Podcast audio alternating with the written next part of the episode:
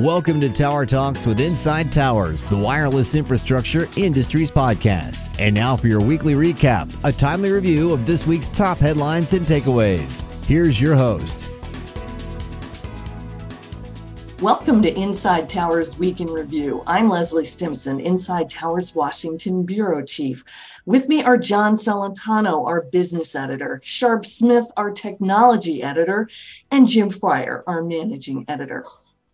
This episode is sponsored by Inside Towers Intelligence, a quarterly market report that dives deep into the wireless infrastructure ecosystem. It looks at market trends, capital expenditures, relevant M&A transactions, and more. The 2022 Volume 4 issue will be available soon. Intelligence is designed for managers, marketers, and investors. An annual subscription also includes an exclusive briefing and online support. For more information or to subscribe, visit insidetowers.com/intelligence. Okay, John, you're first up. You're going to talk about Africa Towers, right? Africa Towers. Um, uh, thanks, Leslie. We, you know, we we get so focused on what goes on in in the in the domestic market or North America that sometimes uh, we're not fully aware of uh, some of the good developments that are going on in, in other parts of the world. And Africa is uh, is one that's come to our attention. Um, a couple of the companies that tower companies that uh, are predominantly um, operating in Africa, uh, IHS Towers and Helios Towers, along with American Towers, have shown some pretty good growth. And um, so it, it, gave us an opportunity to focus a little bit on that market and uh, delve into some details. You know, Africa is a very attractive market for independent um, tower operators. Uh, first of all, it's a big market. You know, uh, sub-Saharan Africa is like 1.2 billion people, and and growing uh, uh, at a at a couple percent a year, and yet wireless penetration is only about uh, 25% compared to you know 90 plus percent in in this country. Um, secondly, the the pandemic really brought to the bear uh, the importance of mobile connectivity as it did here, but um, uh, especially in, in Africa where you have um, uh, a very dispersed population and concentrations in big cities, but a lot of rural areas as well. Um, in Africa, you know, financial transactions using mobile phones is really a big deal. Uh, companies like Vodacom, M-Pesa, and Airtel Mobile Money really drive a lot of transactions uh, with people using their phones to either uh, take out microloans or, or, or um, make money transfers. So you know, there's a lot of a lot of appeal uh, uh, for the carriers to drive new services. And finally, they, you know, the carriers themselves are looking at offloading uh, their passive infrastructure to to uh, generate some funds to be able to expand and upgrade their networks to 4G and 5G uh, just to meet the um, the um, traffic uh, demand. So. You know, as a consequence, the independent tower business in Africa has grown dramatically in the last five years. We estimate that there's about 80,000 active towers in the hands of the independent operators. Um, and then the majority of the other towers, which is about double that number, uh, is in the hands of, uh, of the mobile operators themselves. But we, we see that changing dramatically over the next few years. Uh, the lead company in, in Africa is IHS Towers. They're based in London, but they uh, they uh, have about 31,000 towers in six countries. Uh, American Tower um, has got a sizable stake in the country, in the continent as well, um, with, with, over 23,000 uh, uh, towers in seven countries, the largest being Nigeria and Ghana.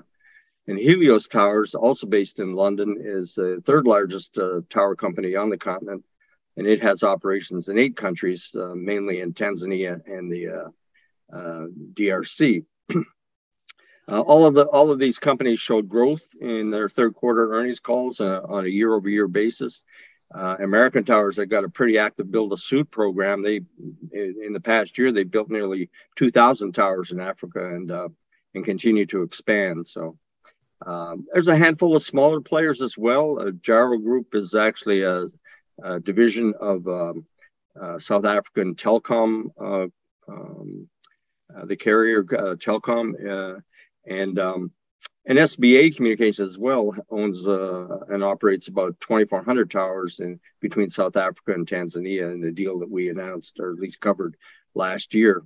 Uh, and there's a handful of smaller ones like uh, Africa Mobile Networks or Pan African Towers and uh, TowerCo Madagascar. So, you know, there, there's a fair amount of upscale upside to um, the African tower business, and uh, we're, we're watching that carefully. Like I mentioned earlier, the the MNOs uh, in Africa own a, a, large portion of the tower still, um, but um, uh, that uh, there's a lot of consideration being given to uh, selling those off to other tower companies and and then lease back the capacity on those towers. One one interesting play that the um, the tower companies in Africa have that's not quite as prevalent in in other parts, in at least in North America, is they're offering a, what they call power as a service. a lot of uh, sites uh, in Africa uh, are connected to a grid that tends to be unreliable, or are rural areas where the grid, the power grid, is non-existent. So the tower companies are taking upon themselves to um, deploy renewable energy sources like uh, solar and uh, reducing their dependency on diesel generators. And of course, uh, what they do then is they pass through those costs to the um, to their, their tenants. So it's a it's a revenue generator for them. And um, uh, so some interesting aspects of uh, uh, the the tower market in Africa. By the way, I'll make a plug here. In the next issue of Intelligence, we're looking at the international tower business at large, uh, looking at uh, various regions uh, around the world and, uh, and, the structure and the composition of those markets and, and the tower companies that are playing there. So stay tuned for that. Right, John, thank you for that comprehensive report. Sharp, you're up next with a story about Federated Wireless. Yes, thanks. Um, actually, uh, I've uh, follow on from uh, from what what John was just talking about. We we covered uh, the the fact that uh, South Africa uh, just now has uh, three 5G uh, carriers. Uh, so the uh, the emergence of of 5G in in that country, which is includes a company called Telkom, uh, Vodacom, and uh, are all deploying 5G. So, uh, so that uh, that will be uh, further driving the uh, the tower mm-hmm. the tower industry in that market. Um, what I want to talk about is um, Federated Wireless's agreement with Amazon Wireless Services uh, in uh, uh, at the California Polytechnic State University, and they're deploying a, a private 5G network using CBRS spectrum, and this is significant uh, uh, for a couple reasons. Uh, a lot of the networks that are referred to as private 5G networks are really uh, LTE networks with uh, with the ability to uh, to upgrade to to 5G. And uh, uh, this this uh, network here is one of the first um, true private 5G networks that Federated Wireless has has designed, and as such, it it gives them a lot more a lot more ability to uh, to provide different services for uh, for the university. And uh, one of the one of the other uh, things that makes this private 5G network uh, uh, stand out is that the Cal Poly system is the first indoor-outdoor private 5G network that Federated Wireless has deployed, and that really expands the use cases uh, for the university. And uh, if you don't know a lot about Cal, Poly, which I didn't, uh, it's um, it's a heavy agricultural uh, university. So uh, having it having the outdoor component is uh, really important for working on use cases in autonomous tractors, pre- precision agriculture, and and things like that. So you have to you have to be able to go indoors and outdoors. But uh, um, it'll be a turnkey private wireless solution, and it's sold with uh, as a managed service in the AWS uh, marketplace. And uh, I think the other thing that um, uh, since we're really kind of early on in the uh, in the private 5G network uh, uh, curve, um, these types of deployments are are basically going to be creating a lot of use cases and and which in turn will uh, will will provide uh, the uh, the rest of the industry uh, a lot of technology that they can use out in the uh, out in the field uh, for for things like for for other farming operations. So it's very possible that Federated Wireless will